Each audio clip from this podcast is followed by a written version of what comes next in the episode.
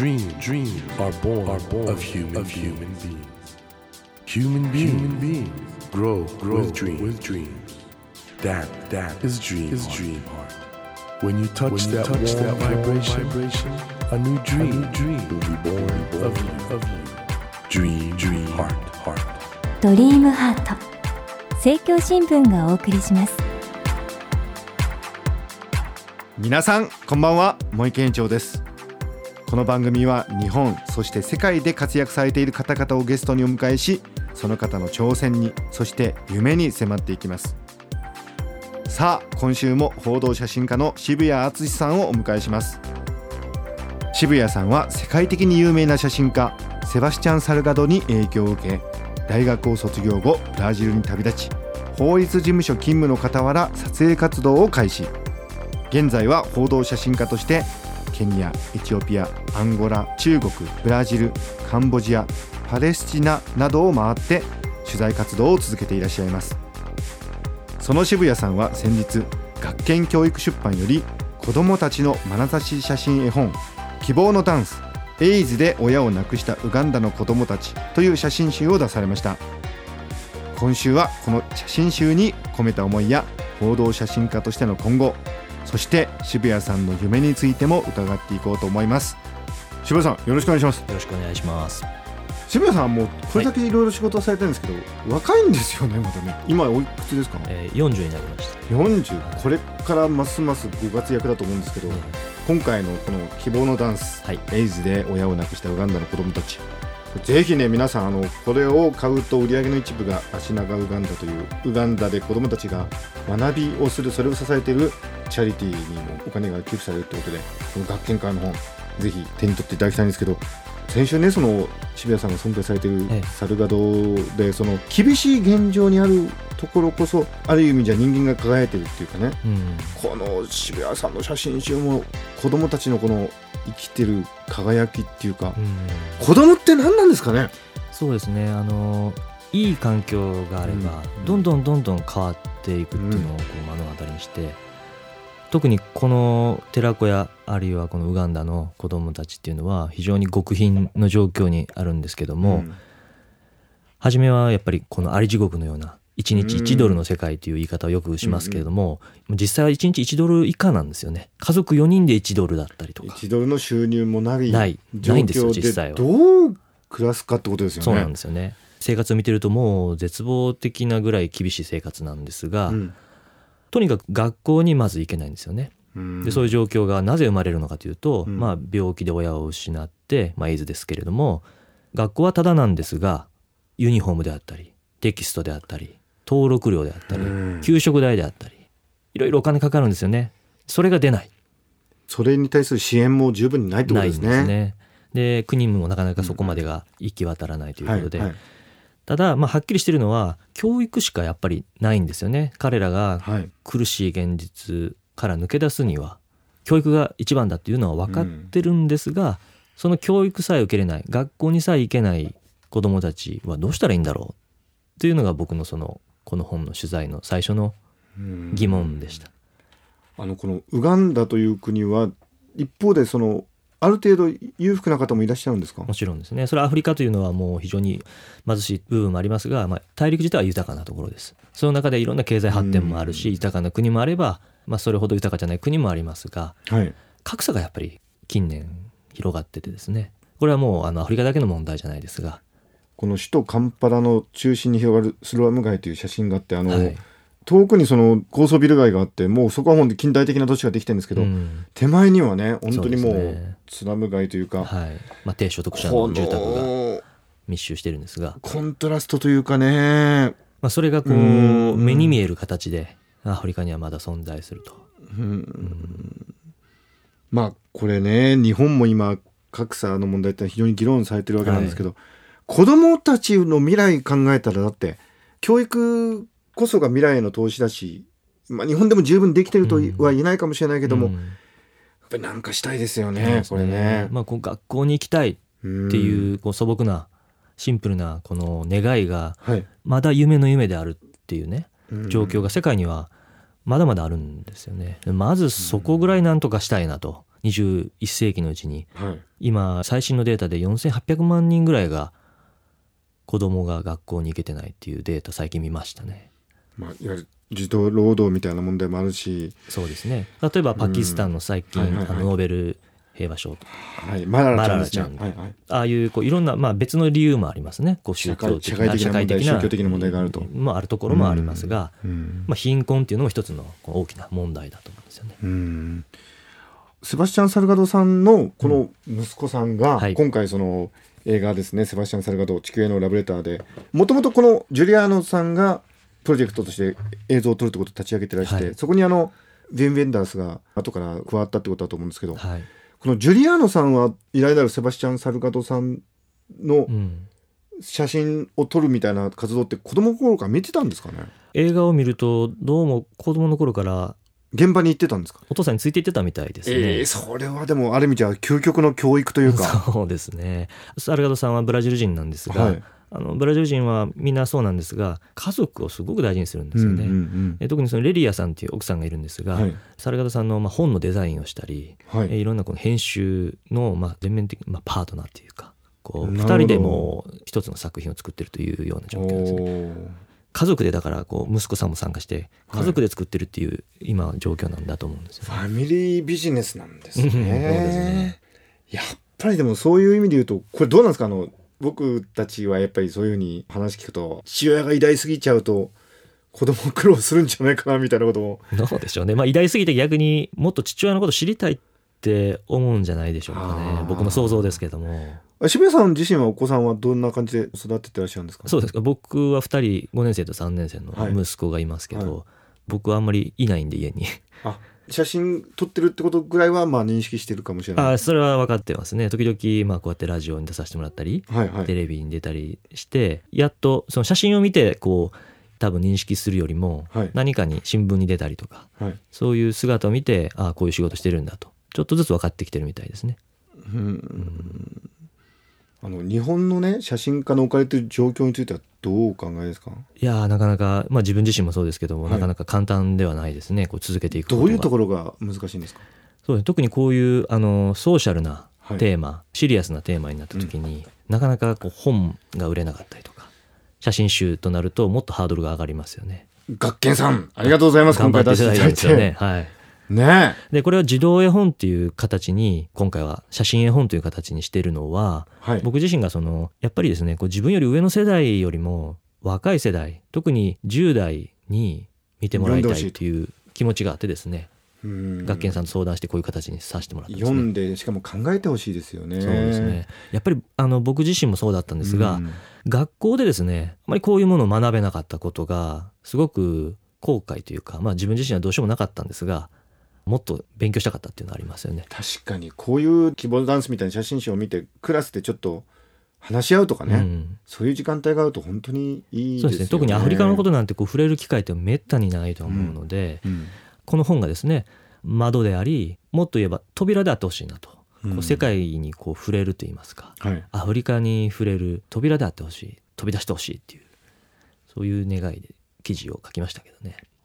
あのちなみにですね今回の映画「セバスチャン・サルガド地形のラブレター」でも描かれているようにサルガドさんが、まあ、そのソーシャルな問題を扱う写真を撮っていらしはい。たサルガドさんが、今回ねこの「地球」「ジェネシス」という、まあ、写真集にそれは結実したわけですけどはい。人類ある意味じゃ登場以前から延々と続くうん。地球の姿を撮ろうとサルガドさんが思ったのってこれなぜなんですかね？これまでのですね、はい。彼はですね例えば労働者であったり、はい。僕が最初に彼の作品に触れたのはそのワーカーズという世界中のその労働者の大きな記録でしたね、はい、そこからですねこう難民であったりですね、はい。虐殺であったり、うん。えーそういうこう戦乱の現場を経てですねこのプロジェクトに取り組もうとしたんですけども例えばルワンダの虐殺の現場に立った時に、彼はやっぱりこう人間を信じられなくなったっていうんですよね人の救済なんてあるのだろうかと。うん。でそれですごく自分が傷ついて精神的に病んでしまった時期があったらしいんですよね。でそれをもう一度立ち直らせてくれたのが自分の故郷だったんです。うん。故郷で植林活動をして森が少しずつ増えていく、まあ、彼はそういう活動をする中でエネルギーをもう一度こう蓄え出したんですね。で何なんだろう、うん。この失われた自分がこう人間不信になったけれどももう一度自分のあるいは人間の拠り所を求めて旅に出たいとこう駆り立てたものが故郷にあった。あるいはその自然が回復していくプロセスの中にヒントを多分彼は見つけて、うん。このジェネシスっていうのはおそらくその人間の根源的な誕生よりももっと前の大地の海の空気の本来のその姿にもう一度帰って探してで人間が本当に守らなければいけないもの大切にしないといけないものは何なのかというものを自分の目で確認したかったんじゃないですかね。それは自分のそのトラウマとか精神的なこのダメージをキュアする工程と一緒だったんじゃないのかなと僕は見てるんですね。ね。人間のあり方の本当にもう根源っていうか一番厳しいところを見ちゃったからそこにたどり着いたのかうん。これ逆に言うと渋谷さんも将来ひょっとするとそういうテーマの追求ってこともあるかもしれないですようね。ん。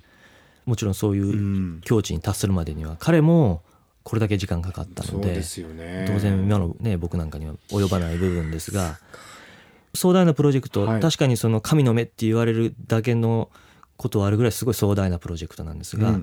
まあ、もっとシンプルに言うと人間が地球の一部であるということはこうやっぱり生活の中でなかなか思い出せないというか忘れがちですよね。はい。でそういう人間を再びこう地球にリコネクトするといいますか、うんこう再びコネクトする意図があるプロジェクトなんだと僕は思うんですね。そうしなければ人はいずれ自分を傷つけてしまう。つまりうん地球をあるいは生きる糧である環境を傷つけるということは自分にいつか帰ってくるんだっていうメッセージが隅々まで込められてると思うんですけれどもベンダスさんはやっぱりその辺をこのセバスチャン・サルガド地球へのラブレターで現代はですね「The Salt of the Earth」っていうんですね。これはあのまあ地の塩って言いますか、はい。地球大地の塩。この塩に例えたところがすごいなと思うんですけども、うん。塩っていうのはやっぱり人間が生きていくために必ず必要なもの欠かせないものですからね。はい、でそれをメタファーとしてサルガドの彼の世界観集大成のこのジェネシスを映画化したという。これは見なくちゃ皆さん現在東京文化村ルシネマで上映中。そして全国で順次巡回されますからホームページをぜひ見てください。これはもうぜひ見ないとダメよ。渋谷さんあのいろいろな現場でこうやって写真撮られながらあの仕事をするということでいろいろちょっと僕、なんか伺いたいことがあるんですけど渋谷さんはまずこの写真はこの希望のダンスもそうですけど、えカメラは今デジタルなんですか？えそうですね昔はフィルム使ってましたけども。デジタルで撮られてる、はい、サルガドさんは今どっちなんですかね？サルガドさんもデジタル使ってますね。デジタル使ってるんですか、はい。い、やー これジェネシスもですか、はい。えーあの変な話このジェネシスの写真ってなんか昔で言うとあのアメリカのアンセル・アダムスみたいな雰囲気もあるじゃないですか。そうですね。アダムスさんはだってこんな写真看板使ってましたよね、ええ。今デジタルでここまでいけちゃう時代。ただですね、うん。そのプリントのプロセスがどうも違うらしいですね。これデジタルで撮ってそれを多分ですねまあプリントをもう一回デジタルデータにして粒子をこう加えてるのかもしれませんが見てたらですねこうフィルムでプリンから作ったプリントのように見えるんですよね。それはなんかあるんですねノウハウが、あるんですね。それはサルガドさんの秘,、はい、秘密。このサルガドそのうん。このトーンみたいなはい、ものはやっぱりそのプリンティングのプロセスで作られてると思います。ちなみに。はい。こんなこれ小さな声で言う必要ないです。サルガドさんのオリジナルプリントって売ってるんですか？ってると思いますがいくらくらいしてるんですか今？買おうと。世界で。おそらくこのラジオ聞いてる人もサルガドの写真って買えるのかなとか買うとしたらいくらぐらいするのかなみたいなね。はい、でもこのねやっぱうん。り写真集自体がものすごいプリンティングのクオリティ高いですから、このタチェンから出てる、でこのもうなんていうんですか図図鑑以上ですよねもう。このタチェンこれドイツの何キロあるんでしょうかこれ。重いっすよ。23キロありますよね。これうわ重い。うわこれはちょっとウェイトトレーニングになる。これがいくらで買えると思います茂木さこのタシェンのタシェンといえばドイツのね名門ですけど、んはいい、くらなんですか？ズバリおいくら？7000円ぐらいで買えるえー、7000円？もうちょっと衝撃ですよ、ね、これちょっとちょっと待ってください。安っ？ええそれは猿方さんの意向もあるのかもしれません博士渋谷さんの写真はオリジナルプリントとか売ったりするんですか？僕はあんまりそういうことはしてませんが。そういうことはしなされないんですか？はい。まあ、あのこういう写真絵本を出したのも初めての試みですし、あえーまあ、これからちょっとこうこの本を使って僕はまあプリントを売るというよりもはい。やっぱりこういうあの本をあるいは写真を使ってなんか次のことをしたいんですよね。あーはいはいはい、はい、あの写真家のね生き様っていうかそのこういう写真集を出すってこともあるだろうしあともちろん個展展覧会ってこともあると思うんですけど、はいあとどんな可能性が今見えてますか？やっぱりですね今もうこう知りたければもうインターネットだかでいろんなことが知れる状況になってたり、うん。例えば写真だったらもう僕がわざわざアフリカとかあるいは紛争地に行って写真を撮らなくても現地のそこで暮らしてる人たちが携帯、うん。あるいはそこそこのカメラで、はい。どんどん発信している状況の中で役割っていうのがやっぱり20年30年前と変わってきてると思うんですよね。はいで僕はやっぱり日本にこうやって暮らしながら仕事をするということは例えばこのウガンダであるとかですね、うんアフリカと日本をこう結びつけるようなその距離をもっと縮めるような取り組みでなければ、うんもう知るというだけではもう写真の役割っていうのはもうそろそろ終了までいかなくてもですね線は細いんじゃないかなと。なるほど。で僕自身もそれだけではもうなんか満足しきれなくなっててですね。つないだりそうですね。動かしたりはい。変えたりというような方向に、そういうことですね。変えたいっていうイメージがありますね。本当アクティビストという感じのところもあるっていうことですね。そうですね、まあ、猿方さんもそういうところがあって、うん。そういう意味では大先輩ですね。猿方さんのようなモデルケースがあるから僕自身のその人生のビジョンカメラマンとしてのビジョンを描きやすかったというのうんあります。ただ時代も変わってきたと思いますやっぱりそのアフリカまで行かなくても例えば日本だってはい。ずっとこう平和と思われてた時代が今はもうそういう状況とはもうかけ離れてきてますよね、震災があったり、はい。あるいはこういろんな日々政治の世界でも戦争のことがこう議論されだしてきた、それとはこう逆の方向でやっぱり人のこうマインドとかを向けていかないとどんどんどんどんその流れに持っていかれそうな気がする。やっぱでも写真の力ってやっぱりね一枚の写真が本当に人々の意識変えるということもあると思うんで、ぜひ僕あの渋谷さんの活動を本当に期待して注目したいと思うんですけど、今後テーマとしてはどういうテーマを使いたいと思ってらっしゃいますか？今回は教育ですね。これは、は教育で未来を変える。はい。という、まあざっくり言うとそういうテーマではあると思うんですけど、はい。自分でも意外だったのは、はい。僕学校嫌いだったんですよ。え？あ現役の時はっていうかあの子供の時は。さよくサボってましたし、はい。もうはい。ほとんど行ってない時もありましたけども、押し付けられるようなこうやっぱイメージがあって、でそこから学ぶものはないとまあ偉そうに言えばそういう気持ちであったんですがはい。大人になってですね、はい。まあ人の親になってはい。子供の親になって、なんかちょっとずつ変わってきたんですかね、はアフリカとかアジアとかいろんな境遇で学ぶ気持ちを持ってる子供たちにこうカメラを向けることが多くなってうん。自然とそういうものを撮影するのが好きはいはい。って最近気づいてきたんですよね。はいそういう世界中の学ぶ気持ちみたいなものをもう一回こう教育あるいは学ぶということの根源的な意味を考えたくて世界中でそれを集めたいなと。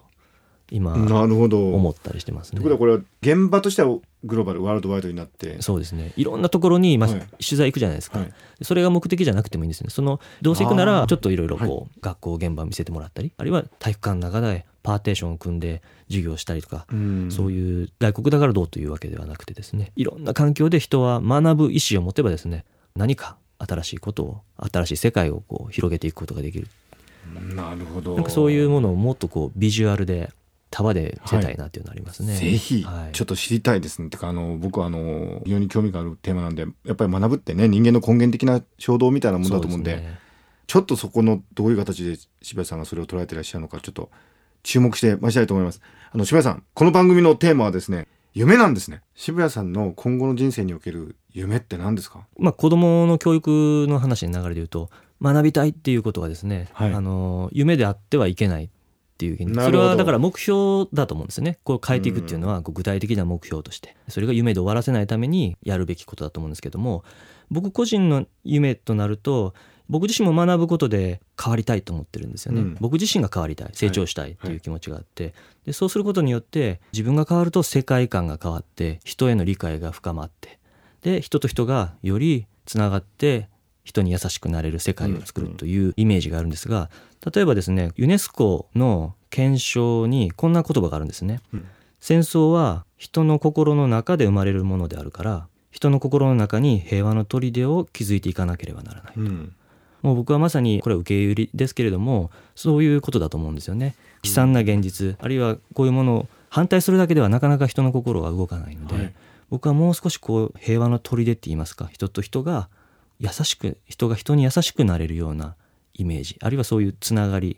そういうものを写真で作っていけたら僕の自身の人生もより豊かでもっと成長学ぶことが多い人生になるでしょうし人ともそういう出会いでね結びついていったらいいだろうなと。そういう世界であってほしいなと、素晴らしい。はい、いやもうぜひそれはやっていただきたいなと思いますしそれが本当に写真の力っていうかそれは写真でしかできないこともあると思うんで、そうですね。ぜひあの頑張ってください。あの、はい。私も あの一受け取り手として本当応援させていただきたいと思います。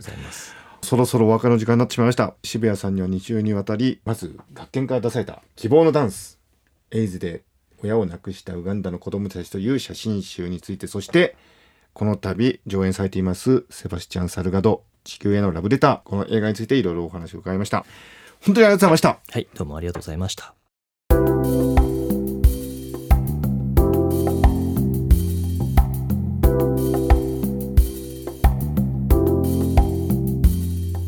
Dream, dreams can't be seen, can't be seen with a naked, eye. naked eye. But we sure But we can, sure live, can our live dreams. our dreams. Dream, dream heart is in you, is in you, and it will make, it will make a brand, a brand new, new you, you. Dream, dream heart. 日本そして世界で活躍されている方々をゲストにお迎えしているドリームハート。今夜も報道写真家渋谷敦さんをお迎えしました。いやあの渋谷さんがね写真家じゃないですか。だから夢を聞いた時にその写真のことをおっしゃるのかなと思ったらそうではなくてやっぱり世界のことをねいろいろ考えたらしてそこで何かつながりだとか動きを作りたいっていうそういう問題意識を非常に強く持たれていることがいや僕ね写真の今後の在り方を考える上では非常に大きな示唆を与えるそういうお話だったなと思うんですよね。やっぱり写真って何のためにあるのか。我々の心がそれで動く。いろんなことを知る。そして人がつながる。それで世の中が変わっていくいい方向にね動いていくというそういうね写真の持ってる可能性ということをやっぱり渋谷さんはっきりと分かっていらっしゃるんでしょうしその中でね自分がどう活動していくかということをその尊敬するサルガドさんの生き方なんかも、まあ踏まえながらね考えてらっしゃるのかなと思っていや渋谷さんの今後の活動が本当に楽しみです。さてドリームハントのホームページでは毎週3名の方に1000円分の図書カードをプレゼントしています。番組へのご意見などメッセージをお書き添えの上ドリームハートのホームページよりご応募ください。ドリームハートと検索するとすぐにホームページが出てきます。お待ちしております。それではまた来週のこの時間にお会いしましょう。ドリームハートお相手は森健一郎でした。ドリームハート。政教新聞がお送りしました。